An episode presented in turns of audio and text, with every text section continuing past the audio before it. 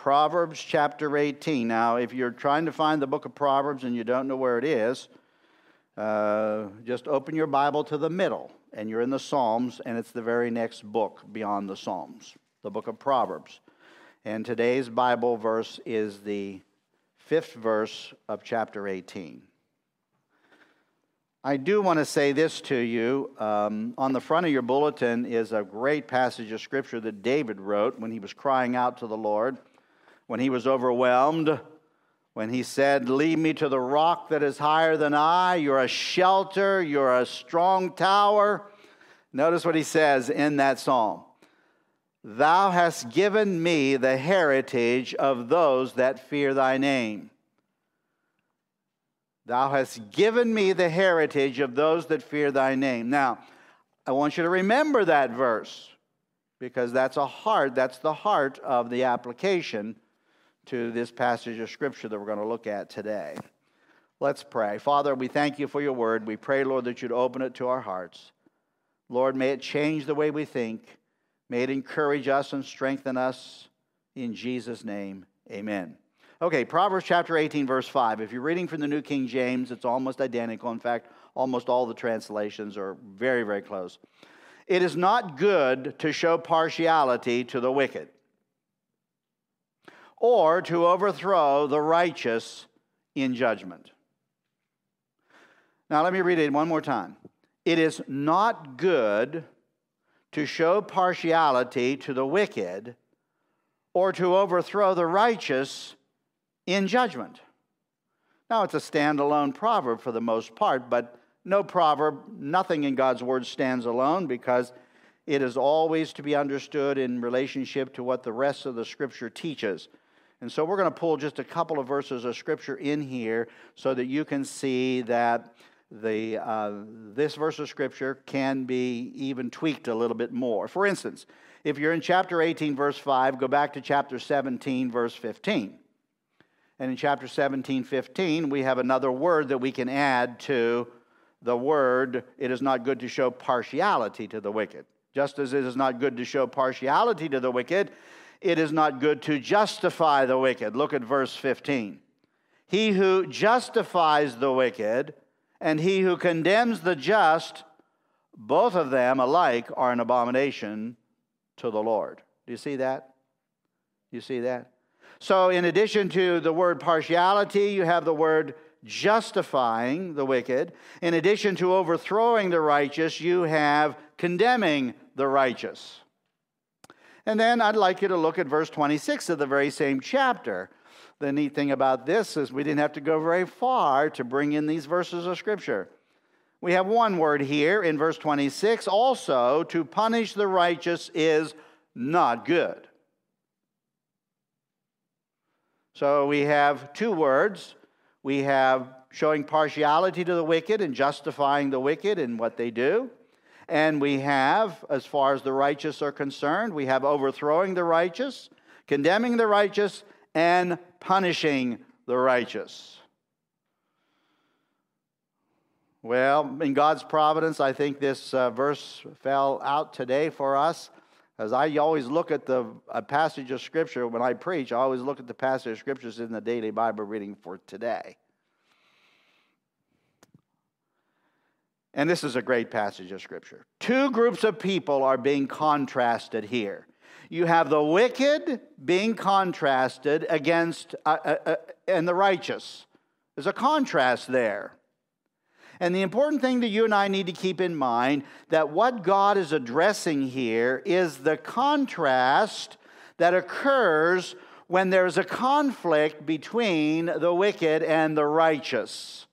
I mean, that's obvious there's an obvious connection between the first part of the verse and the second part of the verse. You're not going to take the first part of the verse and put it over here and say, oh, that stands all by itself and not deal with the second. In fact, older translations, and I think the King James Version probably has a comma between those two concepts so that we understand that they go hand in hand. But to use a modern term, which is actually built on this principle, this is all about injustice. This is all about not being fair. This is all about having a twisted sense of morality if you're going to justify the wicked and you're going to overthrow the righteous. That's what it's all about. And the context of this passage of Scripture, I want you to notice the context of this passage of Scripture. It is injustice that is being carried on in the context of judgment in verse 5. Do you see it?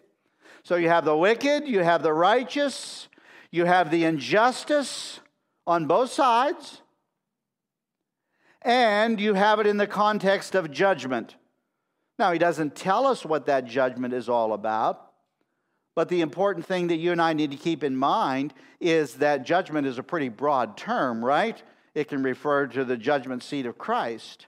It can refer to our formal courts of judgment in our court system here in the United States. And it can even include the personal judgments we make in our own minds and in our hearts when we think of either the righteous or the wicked.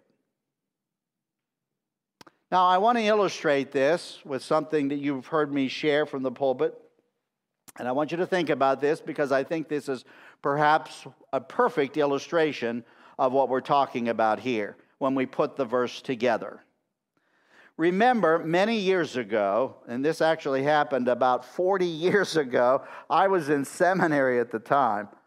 And uh, there was, uh, there was a, a, child who was asked in the, in the school that he was attending, child was asked to read a book that was filled with all kinds of foul language. That's more commonplace than it is, was back then, although that was the books like that were on the reading list when I was in school. And he came home and he said to his mother and dad, he says, You know what? I, I've been browsing through this book and it doesn't look like you, you want me to read this book. It's got a lot of, uh, lot of crude language in it. And the mother and the dad looked the book over very carefully and said, This is really bad. This is really bad. We need to have a uh, meeting with your teacher.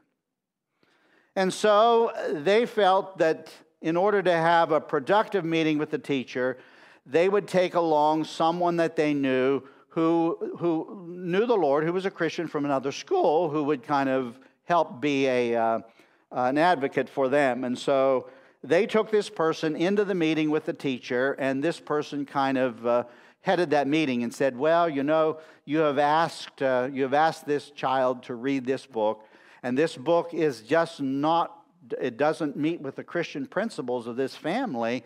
And so we want you to um, not require this student to read the book and not hold it against the student when it comes time to grade.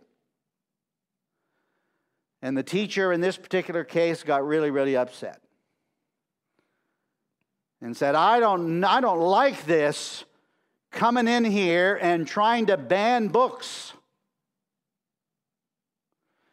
And this educator, this other educator, very, very, very wisely said, Well, isn't that interesting that you say that because several years ago we banned this book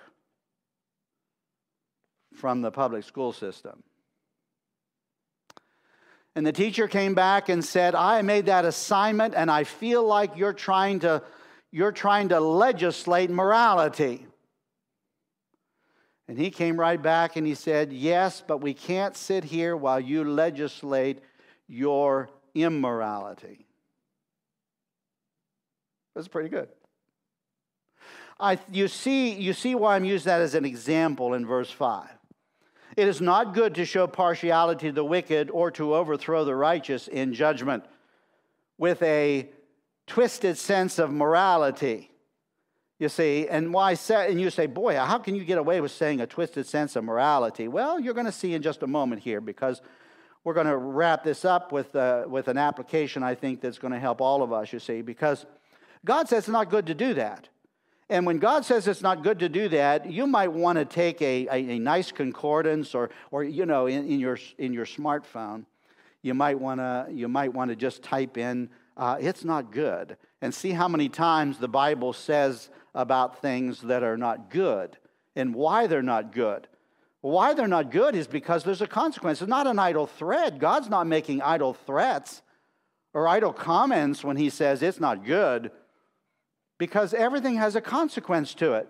And if we live in a society where we show partiality to the wicked, where we rule in their favor, where we um, justify their actions, and we live in a society where we overthrow the righteous, we punish the righteous, or um, we um, condemn the righteous, then it has great consequence for our society in which we live. But even greater than that is it has a great consequence for God's plan and purpose to redeem his people in the world.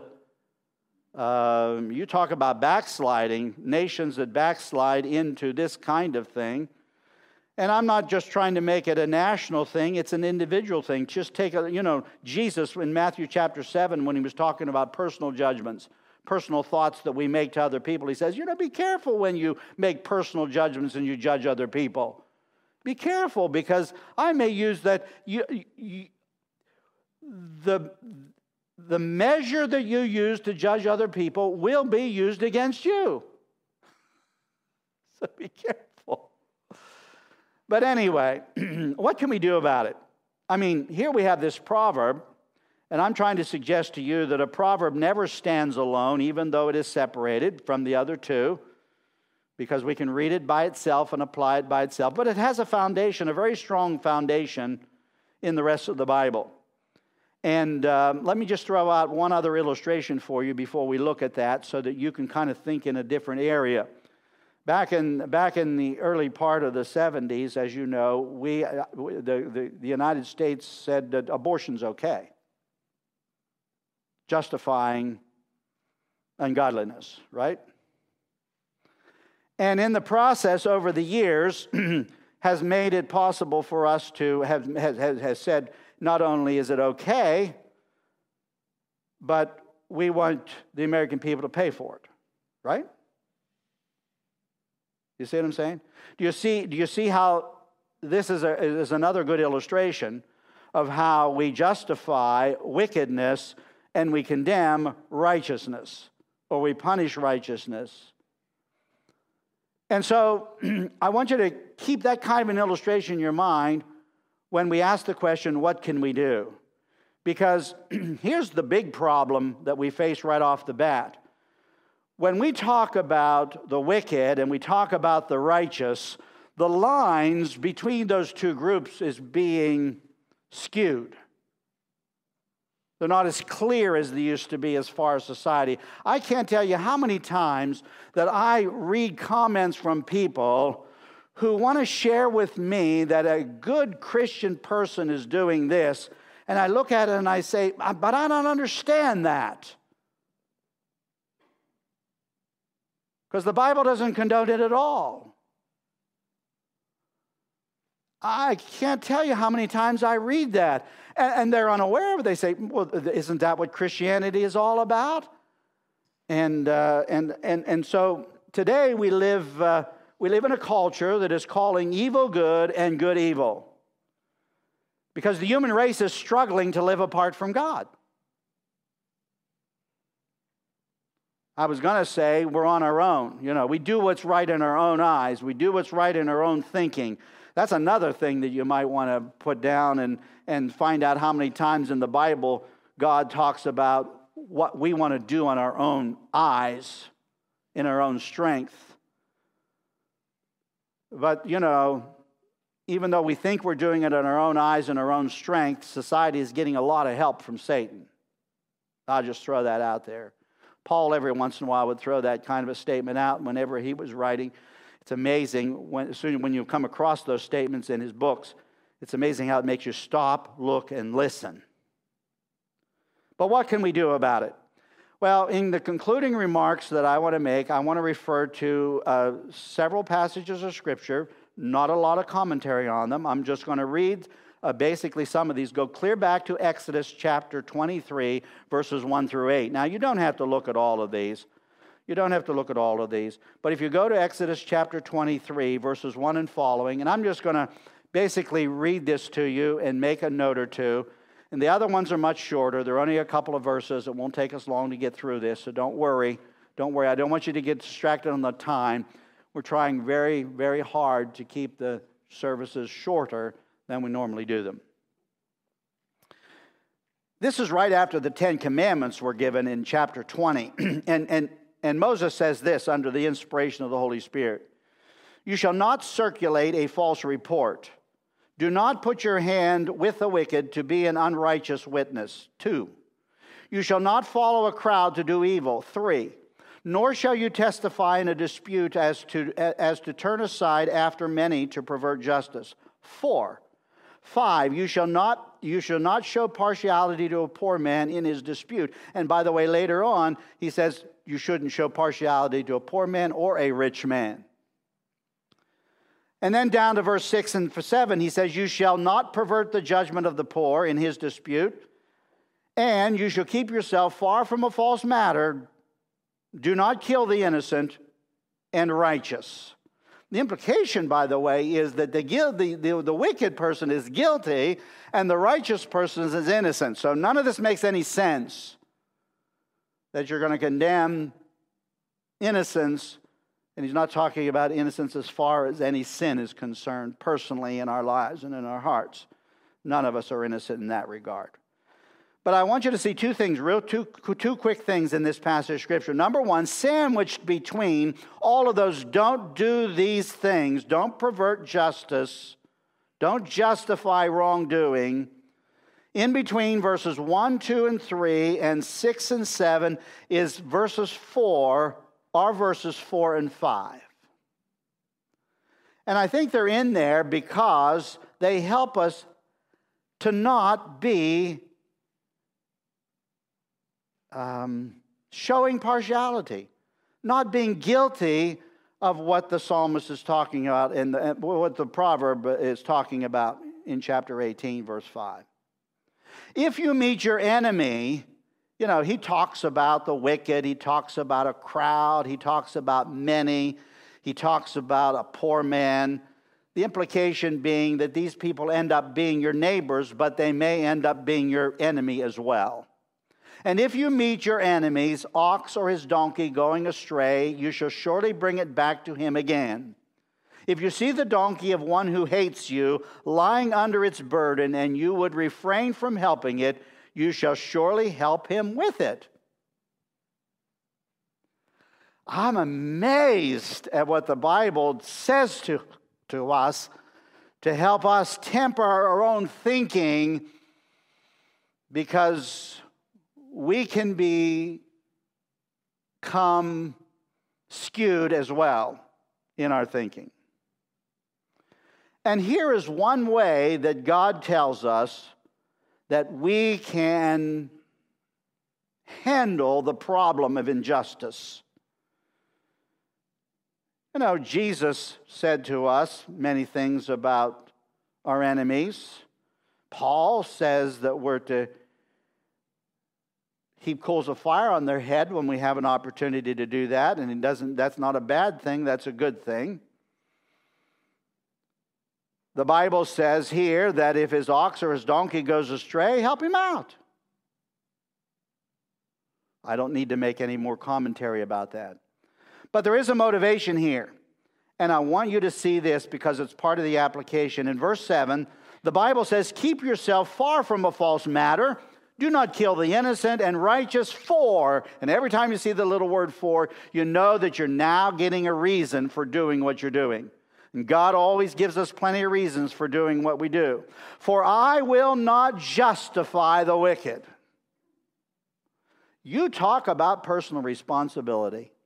If you and I fall into the trap of justifying the wicked, of saying, oh, that's okay, you can do that, there's nothing wrong with that, God loves you and He cares about you, and, and it's okay for you to do that. If we fall in the trap of doing that, you and, you and I need to imagine what's going to happen on Judgment Day when God is passing sentence on people that society has justified.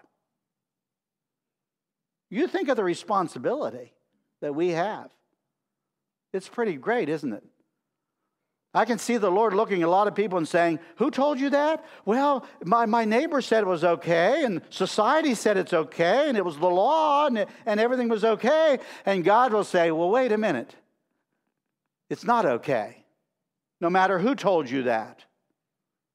No, no, matter, no matter who led you to believe that. Now, I want you to go over to Deuteronomy chapter 1, verses, just two verses here, and the commentary will be very simple. He's talking about national leaders in the first part of Deuteronomy chapter 1. This is Moses speaking. The children of Israel have been in the wilderness for 40 years. They're now camped, ready to go into the land of Canaan. And, and, and, and Moses is talking about the experience. And he says, You know, the time came when I couldn't bear the burden of leadership, and I gave you a lot of other leaders. You chose wise, understanding, and knowledgeable men. And then I want you to jump down to verse 16. Then he says, he says, I want to talk about your judges. I want to talk about your, your uh, judicial system. When I commanded your judges, judges at that time, saying, hear the, hear the cause between your brother and judge righteously between a man and his brother or the stranger who is with him. You shall not what? And you can, you can imagine. Show partiality in judgment you shall hear the small as well as the great. You shall not what? Be afraid of man's presence. And what is the reason? He gives plenty of reasons, right? And the reason is for the judgment is God's, not yours. We have to have a strong sense that we are accountable to God. We have to have a strong sense that things are just not our opinion. We have to have a strong sense that we have a responsibility to mimic what God says in His Word. You know, and if you have to say, I'm sorry, I wish I could tell you differently, but God says that I cannot justify this action. I cannot be partial to you based on what the Scriptures teach. And the application here would be don't be afraid to tell the truth. Go over to Deuteronomy chapter 16. In Deuteronomy chapter 16, and I, I, I, love to refer to more than one passage of scripture so that you understand that I'm not just pulling some small bit of information out of the Bible that's not confirmed anywhere else. It's confirmed everywhere. You can see how this all works in with uh, Proverbs chapter 18, verse 5 in chapter 16, verses 18 through 20. Just, uh, just uh, three verses here, isn't it? You shall appoint judges. Oh, by the way, uh, the application is pretty clear as far as our judicial system is in this nation, right? I don't need to say anything more about that, do I? You shall appoint judges and officers in all your gates, which the Lord your God gives you according to your tribes. And they shall judge the people with what? Everybody together. Just judgment. You shall not pervert justice. You shall not show partiality, nor take a bribe, for a bribe binds, blinds the eyes of the wise and twists the words of the righteous. it's so practical. It's so down to earth. It's so what we're dealing with today. And I hate to even, uh, there's, there's words that pop into your mind when we talk about this, don't we? Bribes. I mean, we have a culture in our nation where it is expected for you to pay off people in order to get your, your particular ideas through Congress, right? Well, he says we're supposed to not do that. Verse 20, you shall follow what is altogether just. And what is the reason? What is the reason? So that you avoid the indictment that that is not good. That is not good. You want to avoid, avoid that indictment? Then you're going to recognize that you may live and inherit the land which the Lord your God is giving to you if you are faithful not to do that. I have three quick examples for you, and then we're going to be closing it up. Three quick examples for you. David in 2 Samuel chapter 23, verses 1 through 4. He understood this very, very well. And in 2 Samuel, at the end of his life, and he is kind of reviewing things, and he's going back in verse 20, uh, verses 1, 2, 3, and 4 of 2 Samuel 23. I'm just going to read this to you and give you just, a, just a, a bit of commentary. Thus says David, the son of Jesse. Thus says the man raised up on high, the anointed of the God of Jacob and the sweet psalmist of Israel. The Spirit of the Lord spoke by me, and his word was on my tongue. The God of Israel said, The rock of Israel spoke to me. He and everybody together, you can read this, look at this. Everybody together, he who rules over men must be just. Ruling in what? The fear of God. There's your application. It's right on the front of the bulletin, right? You have given me the heritage of those who fear thy name. Boy, there's no fear of God. I, I had a, it would have made this a lot longer, but I started writing down passages of Scripture where uh, the fool has no fear, there's no fear of God in their eyes, and they, they do these things and all this stuff. We need to get back to understanding what it means to fear God. But I love the application in verse 4. Don't you want to be this? Don't you want this to be a testimony of your life? In verse 4, he says, And he shall be like the light of the morning when the sun rises. We just get those cameras out, and when the, when the sunrise comes up and we know it's going to be a beautiful thing, and we, don't, we rush in to get the camera and come back out, and we start snapping pictures and say, Man, that is a beautiful, beautiful sunrise. A morning without clouds, like the tender grass springing out of the earth by clear shining after rain. That's what we want to be. That's what God wants us to be. Put that in your wonderful journal, your journal of wonderful things. Okay?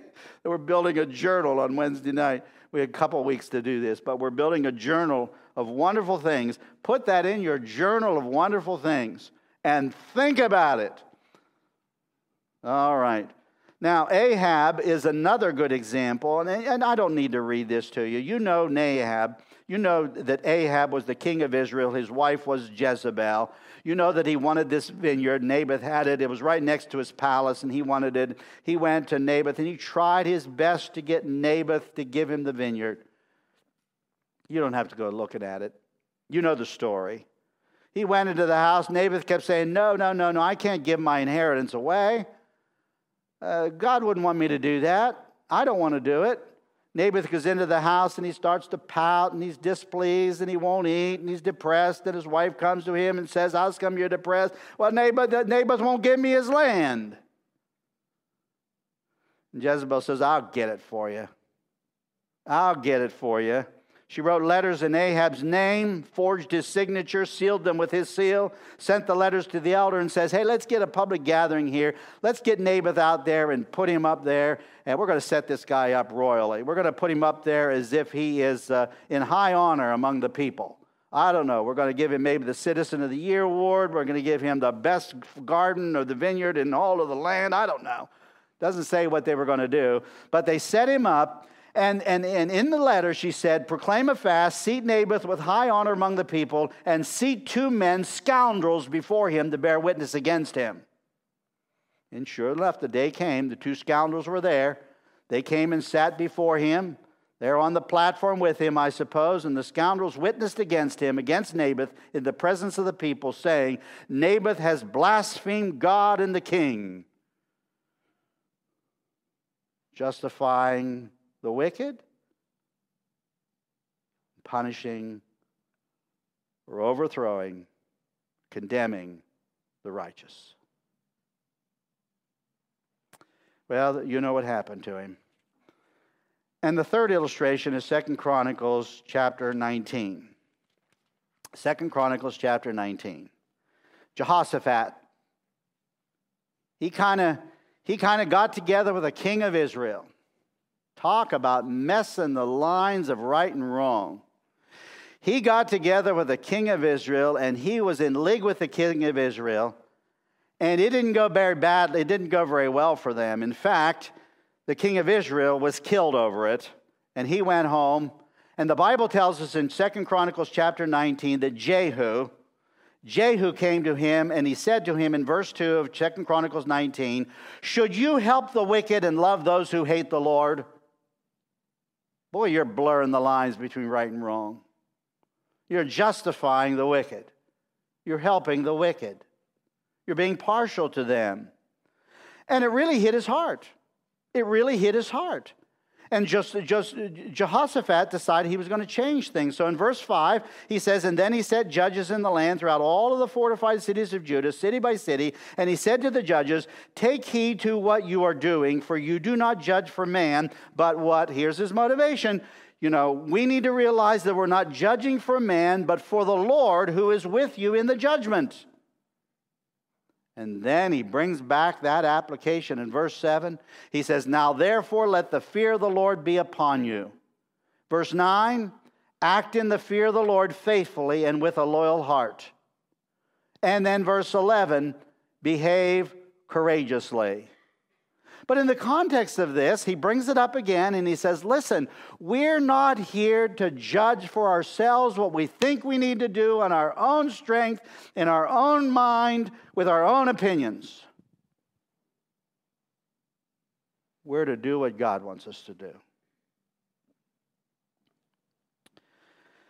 I want you to know that when you're out there judging, he says that you need to understand that every time someone suggests something where wickedness is going to be justified or you're going to be partial to that, you're going to rule in favor of the wicked, you have a responsibility to stop and say, whoa, whoa, whoa, whoa, whoa, whoa. You do understand that you're not just sinning against people, you're sinning against God.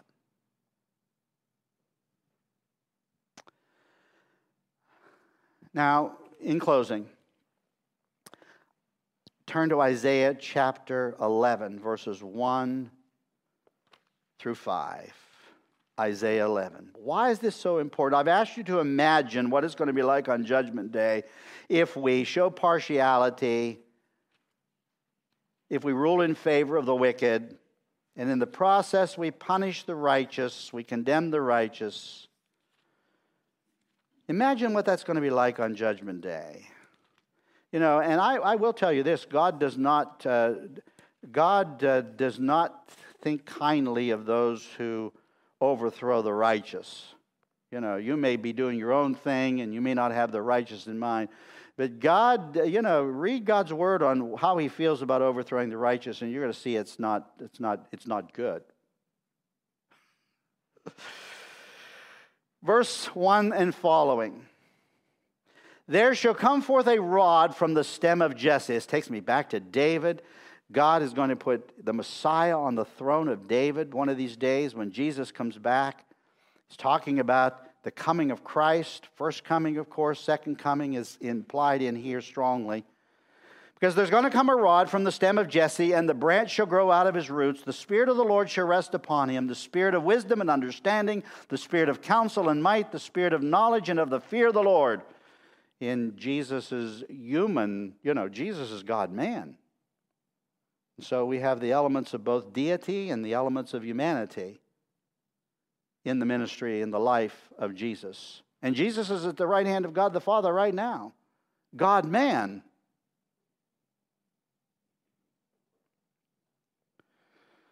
His delight is in the fear of the Lord, and he shall not judge by the sight of it. Oh, this is good, isn't it? He shall not judge by the sight of his eyes, nor decide by the hearing of his ears, but with righteousness he shall judge the poor, and decide with equity for the meek of the earth. Let's read the rest of it. This is, we can't stop there. He shall strike the earth with the rod of his mouth, and with the breath of his lips he shall slay the wicked. Righteousness shall be the belt of his loins, and faithfulness the belt of his waist. You and I have the example of Christ. You and I have Christ to embolden us to do the right thing. Now, listen, you're going to be reading 1st and 2nd Thessalonians this week. And as you read 1st and 2nd Thessalonians, my final comment now, as you read 1st and 2nd Thessalonians this week, remember it's all about the second coming of Christ. Every chapter refers to the second coming of Christ. And in the first book, which was written three months before the second book, you have Jesus talking about he's coming back. We're waiting for his coming. He's coming to save us. He came to save the human race. He came to save us from our sin. He came to die on the cross to pay the penalty for sin. Jesus came to do that for us out of God's great love. For what does the Bible say? God so loved the world that he gave his only begotten Son, that whosoever believeth in him should not perish but have everlasting life. And that is addressed to everyone who wants to come to Christ. Nobody will be excluded if they want to be saved. Nobody. But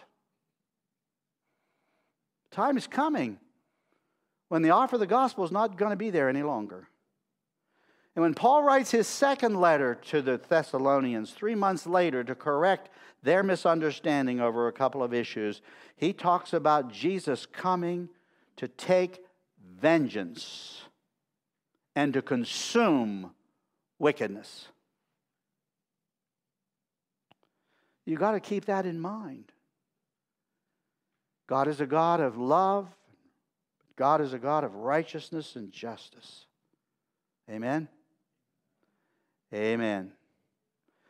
Father in heaven, we thank you for your word today. Lord, I pray, first of all, that it's an encouragement to us. Nothing new under the sun. Societies have fallen into this problem since day one.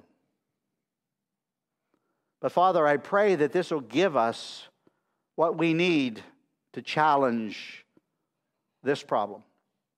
And that, Father, we will in no way be guilty of justifying the wicked and condemning the righteous. But, the Father, clearly, based on your word and what you teach us, that we will define what righteousness is and that, Father, we will with courage embrace it and defend it. In Jesus, your name, we pray. Amen.